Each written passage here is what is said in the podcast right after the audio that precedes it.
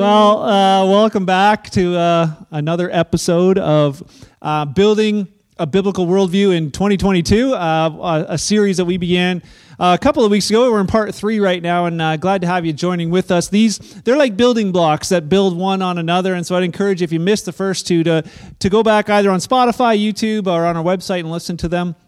It'll help you understand some of what we're talking about today. Today's is kind of a strange one um, for uh, for me to share because I, am not able to fully expound on each of these points, which is going to leave some. It's going to leave some loose ends, which uh, can be really bad or really good depending on what you do with them. Uh, if you take the loose end as being, well, he didn't say this and this and this, uh, that's probably a bad idea. But if you take the loose end and say, well, hmm, I wonder what I believe about that, or I wonder what Scripture says about that, and you begin to dig in for yourself, I think it could be an incredibly good thing. So, either way, let's uh, let's jump right in. Um, just as a quick recap.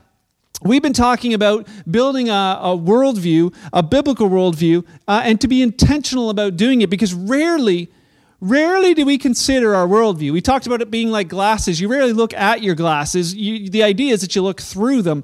And uh, we don't often consider our worldview or how we see the world. And the reason we need to is that our worldview, it affects, directly affects our actions and our interactions with our world. So uh, as Jesus followers, our worldview is, it's incredibly important on what it's based on. Our worldviews are based on different thoughts, ideologies, opinions, perspectives.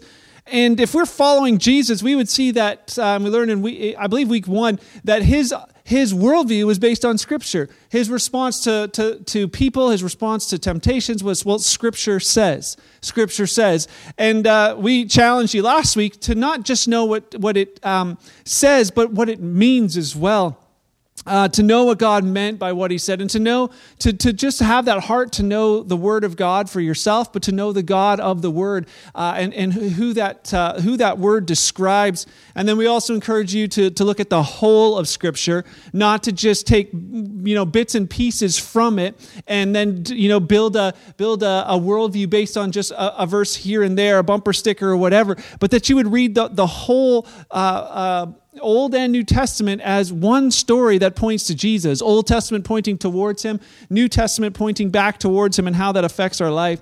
And uh, we also said in both weeks that there will always be and always has been this, this tendency for culture and the church to drift away from truth. And so we want to take a look at some of those uh, a look at some of those things that those things we drift from and, and to, to examine our worldview. And so today i'd encourage if you're watching online i'd encourage you to take some notes. There's going to be lots of thoughts shared and to just jot them down. For you guys it's good because if you didn't bring you know a, a, notepad or whatever you can just pause the video uh, run and get a, a pen and paper and come back and, and we'll be right where we left off off. So I encourage you to do that. The other reason why I encourage you to take notes is you will remember more just simply because you wrote it down as you heard it.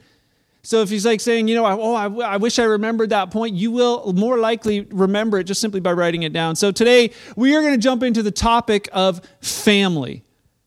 What does Scripture say about family and why do we care? Why do we care? I guess because we said our worldview affects our actions and interactions with our family, with other families. And, and there are different worldviews and different perspectives in our culture of what family is or what family should be. There's a guy named William uh, Ruckelshaus. I don't even quite know how to pronounce his last name, but he made this statement. He says this The family is the building block of society for whatever solidarity there is in society. The family is the building block. Some others have quoted saying the family is a building block. There's lots of different, um, di- different groups and studies and organizations that, that look into this, uh, the, the building blocks of, of society, and family is, is on every list. But whether it's a building block or whether it's the building block, either way, it's an important part of our of the stability of our, our community and and uh, some of them uh, they even they even make those statements that the stability of the community depends on the stability of the families that comprise it. Some would go even further to say that the foundation of the nation is only as strong as the families in it that the family, these are secular things, this is not Christian stuff, this is just stuff stuff, that they recognize that the strength of the family determines the strength of the community, determines the strength of the nation. And we know it. I mean, we know it just in, just in our own um, experiences, whether it's ourselves or people we know and care about, uh, that when a family's broken, it has long lasting effects on people. You know, there's tons of studies and stats that show the links between broken families uh, and juvenile crime, 10 to 15% higher. The uh, long term incarceration uh, in prisons, 70% of them have come from broken families. Uh, there's a, uh, there's a, an increase in mental health issues, uh, they uh, increase academic issues, suicide rates, social problems, and even poverty. All, all fruit of this when, when a family is, is broken. And it doesn't have to be that way for everyone, but it just statistically it shows that that it, family's that important that when when it when it's broken, it causes all these other problems. You know, we've we think maybe back to family and you start thinking about the bible and these you know the, the old stories. There's this tendency in our culture to think of like oh it's the traditional family you know? It's like oh you're going to talk about like leave it to beaver and uh, you know the little house on the prairie. And, and we say you know it's like going from little house on the prairie to like modern family or this is us that families have changed like in the it, we, we need to be progressive about what, how we define family because it's it's not the same as it once was. And it's true it's not the same as it once was. You know we face cultural ideologies that want to move as far away from the traditional antiquated ideas they would call it of family.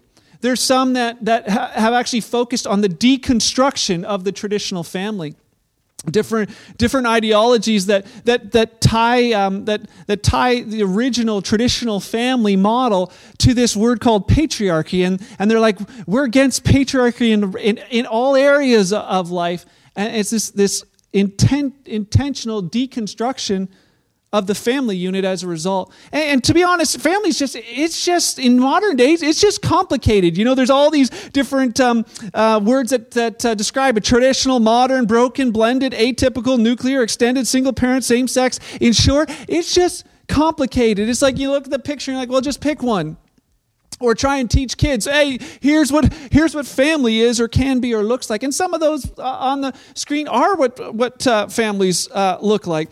But what does scripture say about family? Our world would say that any one of those is considered family. You and your dog you know you and a baby carriage assuming there's something in it you know family. But what does scripture say about family?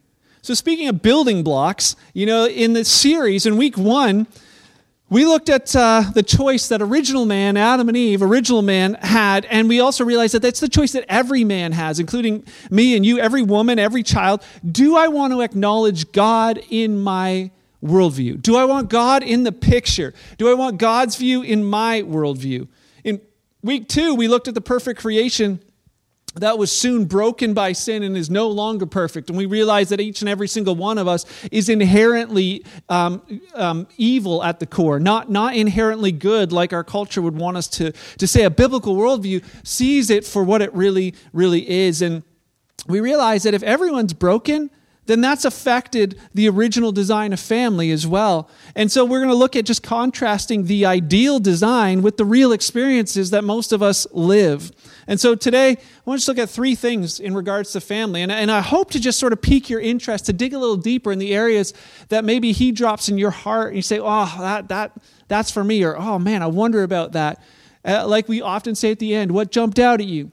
To, to, whatever jumped out at you, I encourage you to jump in and dig a little deeper in that area. So, three things family is a, a design, a purpose, and a target or a destination. And, and again, they're not exhaustive. And so, let's look at you know uh, the first thought that family by design or family as a design that it's not like accidental in how it came to be uh, a biblical worldview if we're building a biblical worldview a biblical worldview would acknowledge that, that, that god is in the picture you know as we read you know the very first sentences of scripture it says in the beginning god just simply stating that that uh, this is how it all began someone was there and it refers to him as God, as Yahweh.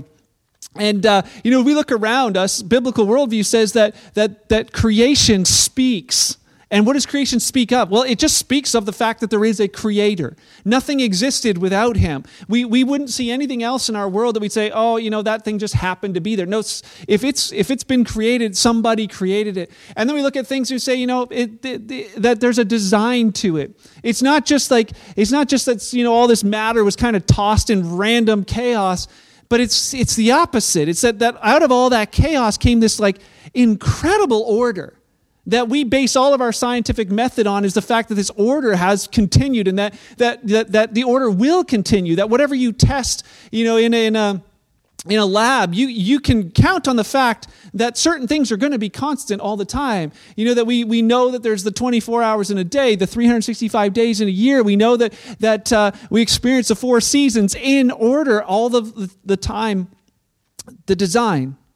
You know, as we read couple weeks ago that in the beginning, as God created the heavens and the earth, there was like this, this uh, creativity, this design that was on everything, including man.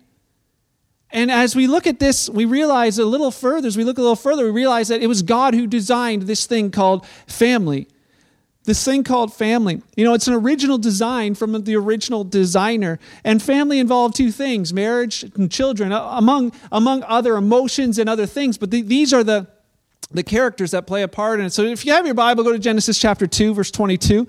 Uh, obviously, in building a biblical worldview, we're going to study Scripture. So Genesis 2, verse 22 to 24 says this. Then the Lord God made a woman from the rib and he brought her to the man. So, uh, kind of the backstory for those who didn't go to Sunday school, you know, God created Adam and he had created all these animals. He brought all the animals to Adam and he named them. But Adam realized there was none that, that matched him. There was none that was his match. And God was like, oh, this isn't good. We, gotta, we have to make a match for him. And so he says he put Adam into deep sleep, took the rib out, and then it says, and God made a woman from that rib and brought her to the man. And 23, it says, At last the man exclaimed, This one's bone from my bone and flesh from my flesh. She'll be called woman because she was taken from man.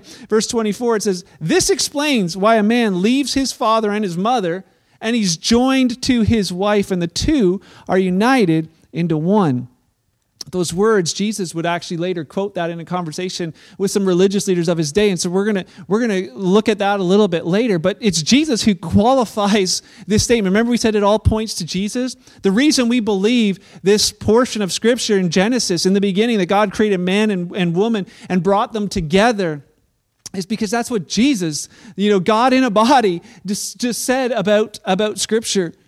Jesus would say that this design for marriage that there was a design for it. It wasn't just, it, did, it didn't just sort of happen or evolve. There was the design. What was his design for marriage? One man, one woman, one flesh for one lifetime.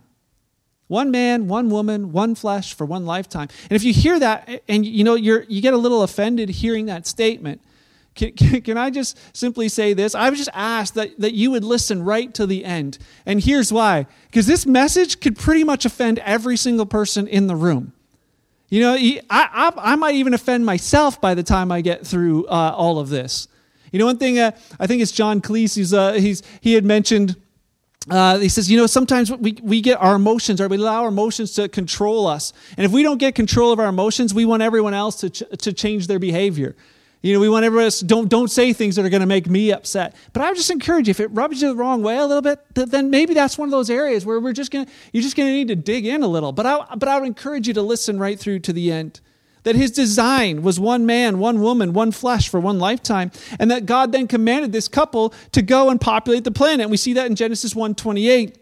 It says, And God blessed them, and he said, Be fruitful and multiply, fill the earth and govern it. You reign over the fish in the sea, the birds in the sky, and all the animals that scurry on the ground.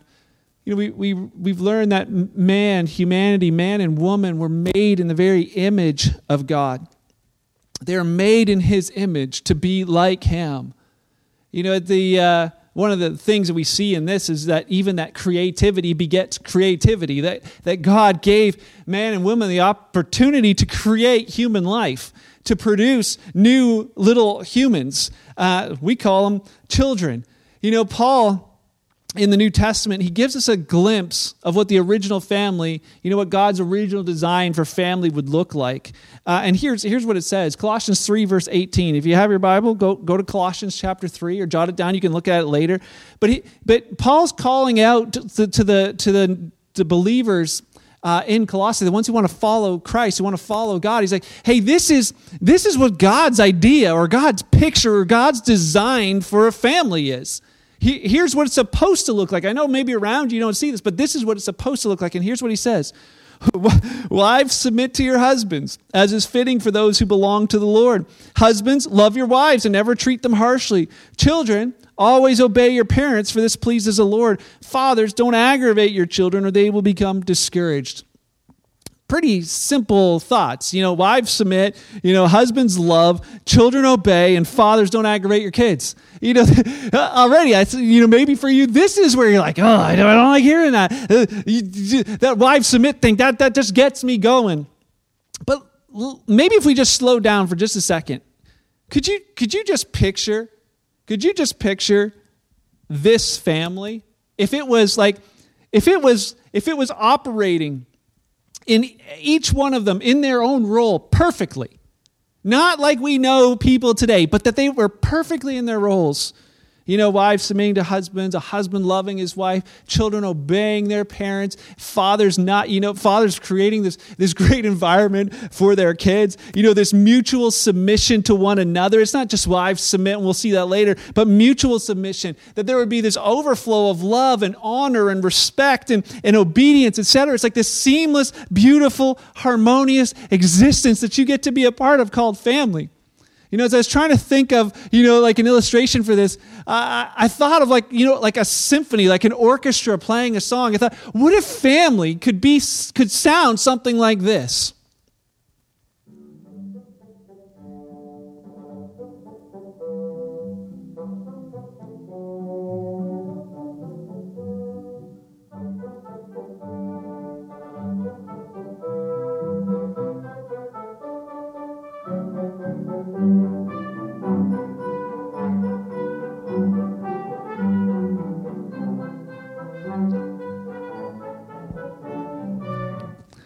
The whole family playing together this beautiful music. But I don't know about you, but if I, I think about, you know, the, the lives that I see around me, I think, you know, our reality is maybe a little bit more like this.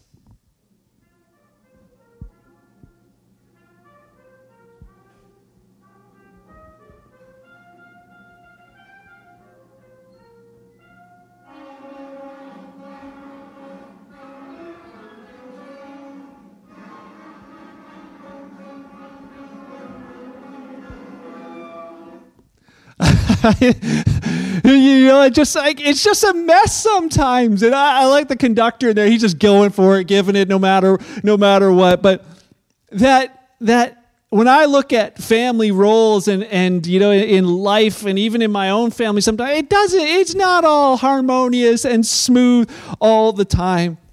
You know, like we said earlier, the original design that that harmonious symphony it, it got broken it got broken and it's been affected by brokenness ever since. That broken begets broken begets broken until we're kind of today trying to figure out, well, how does relationships and families work when you got two broken people to try and make something that's, that's whole? You know, as you read through your Bible, you realize that Scripture is full of imperfect families. You know, the, the, the truth is that the Bible is not like this, this perfect story, this perfect love story, like a, a, Hallmark movie or something. It's just real and raw. And, you know, even just reading through Genesis, we're reading through Abraham and Isaac and Jacob. We see these broken men, broken by the whole cycle of sin, and they make these broken decisions that lead to more brokenness. Like Abraham, right? He lies about his wife, tells people, oh, that's my sister. He literally gives his wife away to two different kings so that they don't kill him. Instead of protecting her, he's like, hey, you go, you protect me. You know, don't tell them.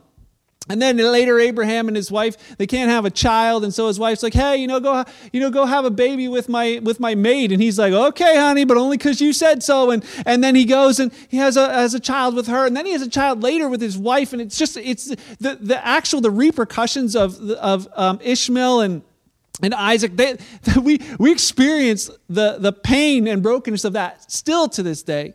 You know, and then, you know, his grandson Jacob, Jacob takes multiple wives. You know, he marries one because he was tricked into it. Then he gets to marry the one that he wants. Then he marries their two, uh, two servant girls. And so he's got four wives. But you know, when you have four wives, what happens? All of a sudden, he has one that's his favorite. You know, it's dangerous to have a favorite wife. You should never have to be able to say that. Well, I can say that. Beth is my favorite wife. Uh, and you know, but ideally that, that's not the way that things were supposed to be. And then, and then he has a dozen kids and he, you know, he's so used to having a favorite spouse. He now has a favorite child as well. His name's Joseph and he, he treats Joseph better than all the others. And he actually tells the others, this is my favorite son. They get to see their dad treat him like a favorite child. You know, I have a favorite daughter, but I don't have a favorite son. You know, because having a favorite child, it's, it doesn't go well for anybody. But here's where we see these biblical stories, these biblical stories of characters who, who just have uh, experienced the, the, the broken symphony of family. See, now if you say, well, if it's a biblical worldview, I could just pick some of those verses, say, ah, Jacob married four people, or, you know, he, he had a favorite son, so I can have a favorite. That's not how you build a biblical worldview. You know, as you read through Scripture, it's important to understand a couple things. Some things are descriptive, and other things are prescriptive. Things that you read that are a description of things, that, that's, that's for our understanding, but it's not for us to try and, uh, and emulate. But then there's the prescriptive things, the verses that explain to us this is how you are to live, especially in the New Testament, we're talking about this is how you live as a follower of Jesus. You know, Scripture often in those stories describe the cycle of brokenness and we see that over and over and over again. And a biblical worldview acknowledges that there, there is a specific design for family, even if other ones didn't attain that or didn't reach that. There is a specific design for it. And then, second, a biblical worldview recognizes that there was a purpose to that design. That it wasn't just like willy nilly. Oh, God was like, eh, you know what? I think these two people should get together and have some kids, and you know, we'll just call that a family. And and oh, cool! Look what I designed. No, there was there was a real purpose behind that. Purpose including things like relationship and, and companionship and and unity and children and and later on to, to actually be a picture of Christ and the church, the relationship that He wants to have with us. That that's that idea of marriage. But you know, one thing that that I realize that we don't often think about when it comes um, to families and, their, and, and family relationships is that we, we don't often think about how, how family um, compares to other spheres in our world. We think about um, the, the spheres. That, that's a, it's an interesting statement. I learned uh, some, just reading a guy by the name of um, Abraham Kuyper, uh, Abraham Kuyper, that's a good, strong Dutch name. Uh, he was actually a pastor in his younger years. He actually became prime minister of Holland in the 1800s. It was this man who studied the word, and he was uh, he, he coined this phrase called sphere sovereignty. And, and this is a topic we may talk about, you know, a little bit over the next couple of weeks, but he, he defines sphere sovereignty as this a sphere is an arena where interactions take place and where some sort of authority is exercised. A sphere is an arena where interactions take place and where some sort of authority is exercised. And he would describe family as one of those spheres. There's a sphere of interaction between husband and wife, between parents and children, and there's some sort of authority that is exercised there. You know, parents have this authority uh, over their children as they're under their care. And he, he, he just um, stated it this way that there are numerous spheres in society. And it's just a quick diagram here of some of the ones that God designed. Number one, family is the first one that He designed, the first sphere that, that there's an authority, a, a governance over family. There's certain things that are, are family responsibilities. And then, you know, the government itself, that that's a, that's a God ordained idea, especially, um, you know, family came before the fall but the government and church those are things that came after after sin after the brokenness things that were to help uh, these broken people not kill each other. Uh, that's, that's where government comes in. And then God designs this thing called the church, which would be his body on the planet, which all, and, and all three of these things have their own governance, uh, their own authority, their own um, sphere. And there's, uh, there's other ones. But the thought was this that, that God designed the structure of authority that would be under his authority, which we're going to look at uh, more in the coming weeks. In Matthew 28, here, here's, the, here's the thought. Matthew 28, and we looked at this uh, before Christmas, but the, the Great Commission, Matthew 28, verse 18, Jesus came and told his disciples, I've been given all authority. He's like, I've been given all authority in heaven on earth. You know, and we often ask, how much authority?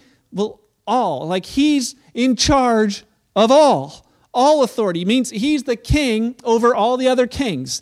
He's the Lord over any other Lord. He's the authority over all other authorities. That, that's, that's who he is. So, what does that look like in a picture? Well, th- that looks like the, the, idea of God being over family.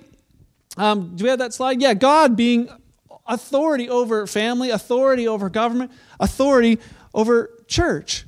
That ultimately each one of these is accountable to him for how they steward that authority.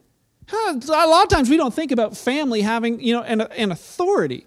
And here's why I think it matters for today's talk. You know, Adam and Eve went on to have children as they had been uh, commanded to do so, and then their children had children. Psalm 127 actually tells us that children, they're a gift from the Lord, that uh, happy is the man whose quiver is full, uh, that, that it, it's a blessing to have children in our lives. And, and the role of parents is to love and to nurture and to instruct their children. You know, Moses would later on write um, at the he he wrote about in Genesis as as God designed family. In, in Deuteronomy, he wrote to the parents uh, of the nation of Israel. In Deuteronomy 6, verse 6 to 8, he had just given them all of these instructions from the Lord. In verse 6, he says, You must commit yourselves wholeheartedly to these commands that I'm giving you today he says, repeat them again and again to your children. Some of the translations are teach them again and again to your children. What all of those commands of the Lord. Talk about them when you're at home and when you're on the road and when you're going to bed and when you're getting up. Talk about these instructions that God has given, uh, has given you as parents. Teach them to your children. In Proverbs 22, you know, Solomon writes about this. He's like, direct or train or teach your children onto the right path. And when they're older, they won't leave it. You know, some have mentioned that this is in, resp- in, re- in, response to money. Teach your kids how to use money so they don't become like a, a servant to the, to the lender. And he says, if you teach them when they're young, they'll, they'll understand that when they're older. But it works across the board. It's that idea of teach your kids. Don't, the, your kids aren't, you know, there to, uh, to, um, to just kind of learn on their own. Whatever they want to do, whatever they want to decide, that's not biblical worldview. Biblical worldview is instruct your children in the way that they should go. You know, we had a little uh, dog way back in the day called Lucy. She was a Jack Russell Terrier. Just thinking of this now. you know, they told us when you get a Jack Russell Terrier, you've got a short window of time. You said to train them because otherwise they will have trained you. And Lucy had trained Beth and I uh, incredibly quickly to, to basically she was the boss of the house and whatever she wanted she got to do what she wanted when she wanted and if she you know she it, she just it, like that that was tr- was true in our lives. It was a good thing we learned with a dog so that later on when you have children it's that it's that same principle. They're they're, they're going to test and they're going to push the limits to try and see you know this is this is what uh, this is what I want to do. These are the things. And and we've been instructed as parents to teach and to train and to equip our kids for the, for the way that life should be lived, especially when it comes to having a, a scriptural worldview. You know, Scripture tells us that children are a gift from God, but they're also a responsibility from Him. And they are under the authority of family first. You know, I showed the slide, the original one with God over top of it. We see God and, and family. But, you know, I think in today's day and age, just like the, the, the, the, the, the, the state wants to try and take that, that role of saying, know, the, the children belong to us. Can, can I just simply say that the, the, your children do not belong to the state? And I know it doesn't come across in that sense where they say, oh, your children are ours. But the state should not be determining what is best for your children, not, not, at, not with a scriptural worldview. You know, state mandates do not override God's design for family. You, education as well is, is the responsibility of the parents. It's not, you know, not the state, it's not the church uh, uh, responsibility to educate children. That, that's on the parents. It doesn't mean you have to homeschool. That, that's not what it says. You can, you can delegate that authority, but you can't abdicate that authority where you're like, oh, you know, I send my kids to school, they're going to learn whatever they need to learn. You need to be knowing what your children are learning in school. They're being taught much more than the three R's reading, writing, and arithmetic. They're, they're learning ideology they're learning ideologies that will affect their worldview, which will affect their actions and interactions in the world. And that, as a parent, is, is our responsibility. Uh, and, to, and to realize that we are responsible for, for the safety, for the health, for the well being, for the nurturing, for the education of our children. And that was by design. But if we don't understand that that's, that sphere of authority is there, something else will gladly come in and take that authority and just decide, hey, we will teach your children what we, what we think the design should be. But that idea that there's this authority was set up by design. And there's an authority structure in the home. You heard it in those verses. Children, honor your parents, obey your parents in the Lord. And, and it even says, it will go better for you if you do. You know, we see that sometimes there's a shift in those things where, like, you know, if there's a family business, maybe the son's the boss and, and he can tell dad what to do, right? Because on the job site, hey, dad, you do this because I'm the boss. But you come back into the home, dad's the boss. The kids don't get to tell dad, this is what you need to do, this is what you need to do. And you know, we've seen in our culture that there's this there's this overwhelming um, thing in families where it becomes all about the kids. Everything revolves around the kids. It's like take them here, take them here. They got to do this. Oh, the kid wants that. Well, then we got to do this. We got to do that. And you know what? You know what happens? Marriages are just so frazzled trying to take care of every you know not need of the ch- of the children, but their wants and their desires. They're like, oh, we got to do, we got to do, we got to do, we got to do this. That their marriage begins to drift. The marriage begins to fall apart. It, it, it's it's it's an abuse uh, uh, of the of the order, the authority that God's placed in a home that was there by design. Can I tell you, parents, that the very best thing you can do for your children, the very best thing you can do for your children is to, to love their mom or to love their dad. That, that's the absolute best thing you can do for your child is to love your spouse. And maybe you're not even together anymore. You're like, oh, that's too late for that. It's not too late for that. You can, you can even love your spouse, the ones you're not with. You're like, how, how do you do that? Because love's not a romantic thing. We're going to talk about that in a couple weeks. Love's a choice. Love chooses to be patient with them. Love chooses to be kind to them. Love chooses not to be rude, not to be self centered, not to be focused on, you know, uh, when, when things go wrong for them, to be cheering, but to actually rejoice when truth wins out. That's what love's all about. And that's the best thing you can do for your children. Why? Because it was by design that kids would grow up in, in homes where parents love each other, choose to love one another. You know, so that's the thought that family was by design. Family has a purpose, not, not in, in an authority structure in and of itself, but also in society. And then the third thing, family's a target. And I wrestled with this word of what to use for this because we use, that, we use that item or that thought about the target uh, last week. But I, I, believe that family really is a target in two ways. In two ways. I, I think number one is just leave that target picture up there. I believe the family is a target for our, for, for our enemy. That, you know, there's so much long term damage can happen when a family is broken. And, we need to be aware of the fact that, that Satan will be attacking the family unit any, every and any way that he can. And you know, oftentimes he uses people. It's easy for us to participate in that, in, in the targeting of other people. You know, it's, it's easy for us, even as Jesus followers, to see the target on the, on the other person. You know, and, and feel like, well, if I'm going to have a biblical worldview, then I got to tell everyone else that they got to have a biblical worldview. They got to they got to measure up to, to, to you know what I read in the Bible, and, and we end up using the Bible to sort of bash people who don't you know fit the fit what we see in the in the scriptural narrative. And that's not what this is about, and that's not what having a biblical worldview is for.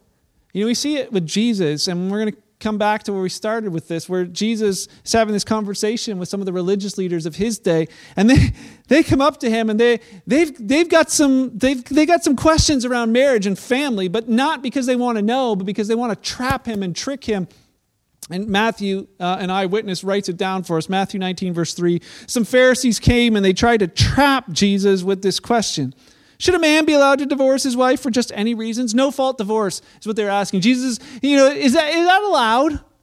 Because they know. They know that there's people listening in the crowd who have, you know, been the result of no fault divorce. And he's wondering, what's Jesus going to say about them?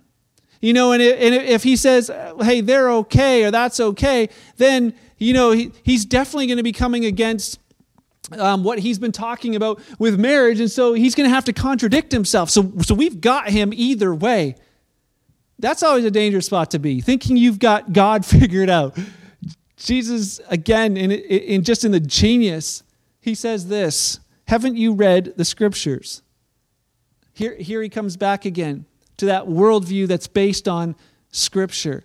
He says, Haven't you read the scriptures? Jesus replied. They record this, that from the beginning, at the very beginning, God made them male and female. Verse 5, and he said, This explains um, why a man leaves his father and mother and is joined to his wife, and the two are united into one. And then he says this since they are no longer two, but one, let no one else split apart what God has joined together.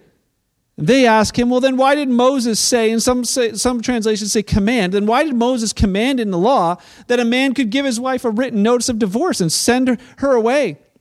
And Jesus replied, Moses permitted not commanded. He permitted divorce only as a concession to your hard hearts, but it wasn't what God had originally intended. It wasn't God's original design. He says, I'll tell you this whoever divorces his wife and marries someone else commits adultery unless his wife has been unfaithful. I mean, wow, just these, these words that these Pharisees were, you know, probably not expecting in that, in that moment. And the ones that sometimes feel like, you know, a whole lot of weight can, can I just say that Jesus was described as being full of grace and truth?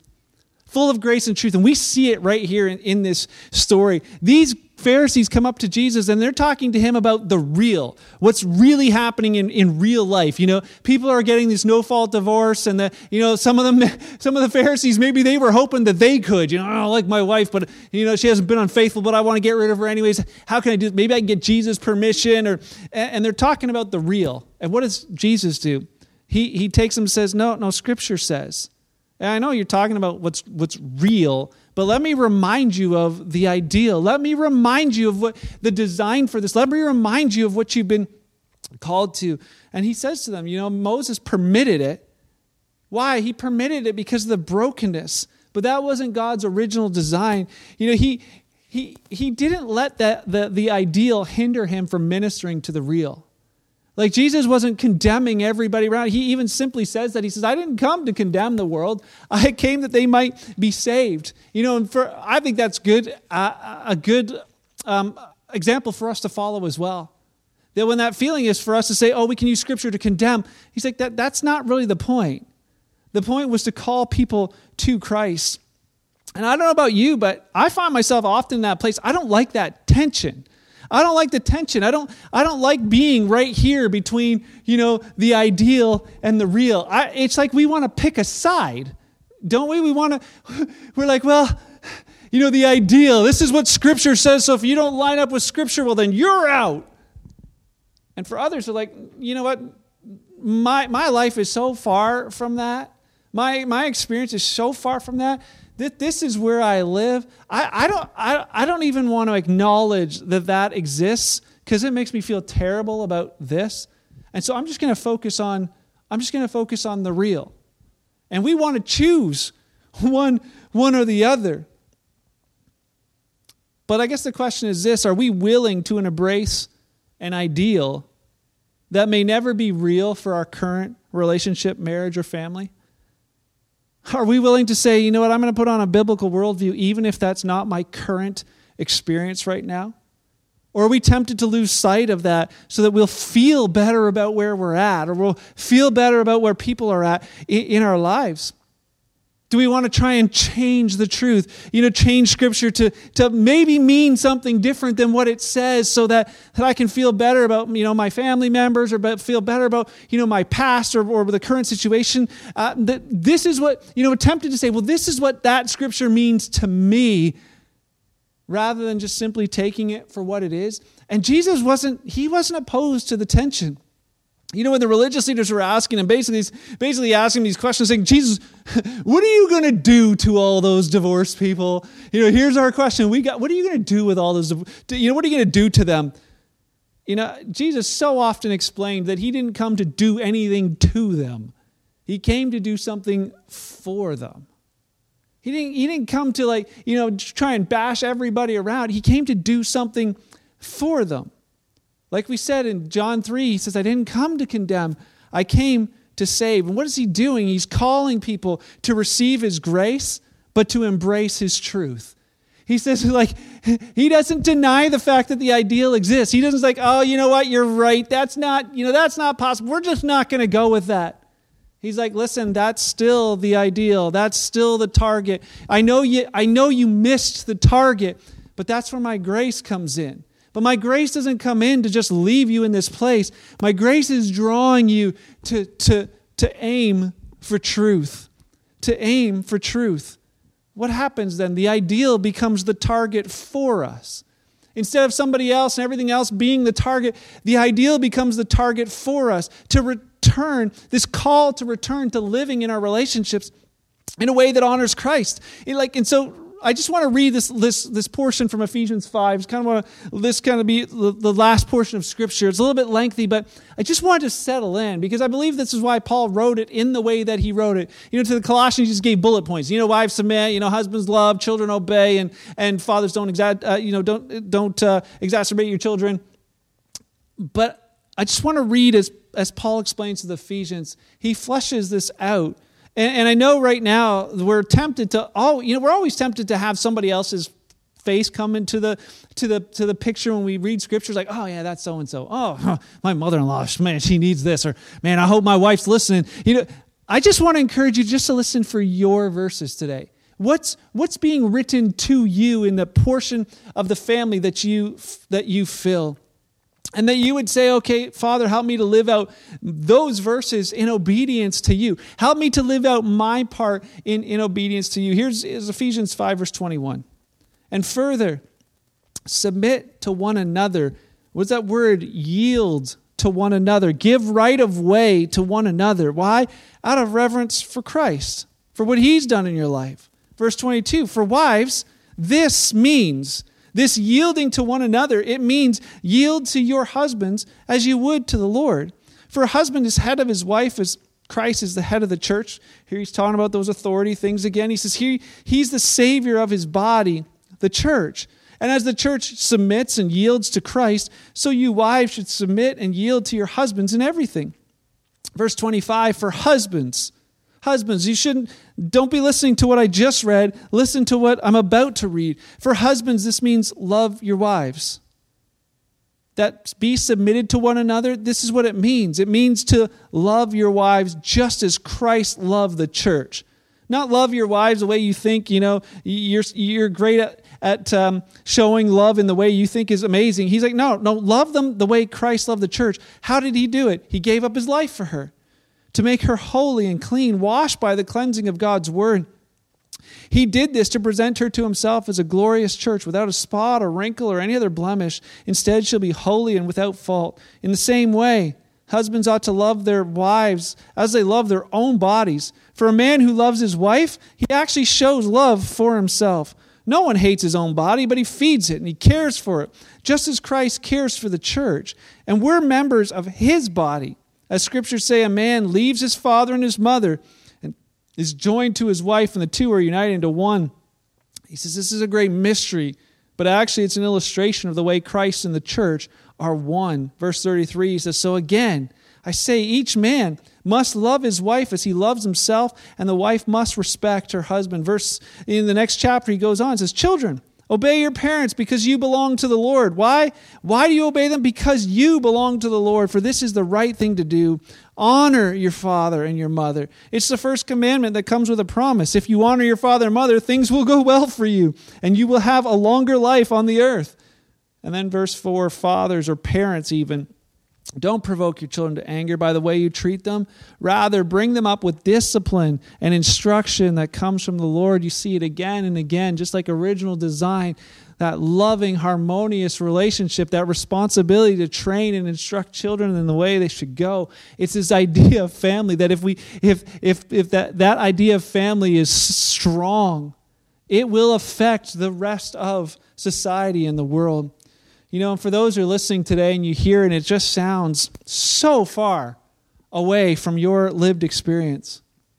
The challenge for us, like I said, is to toss that ideal out the window and just embrace the real. But can, can, can I ask you this? Have you considered that by just embracing the real, that like we said last week, that target will continually move and that you'll be in embracing something that continues to deteriorate further and further in every, in every generation? See, the truth is, it might be painful for some of us to embrace a biblical worldview when it comes to this topic of family. That might be that might be painful to have to admit to some of those things or to aim for something or to always be reminded that you're not living in the ideal. But let me ask you this.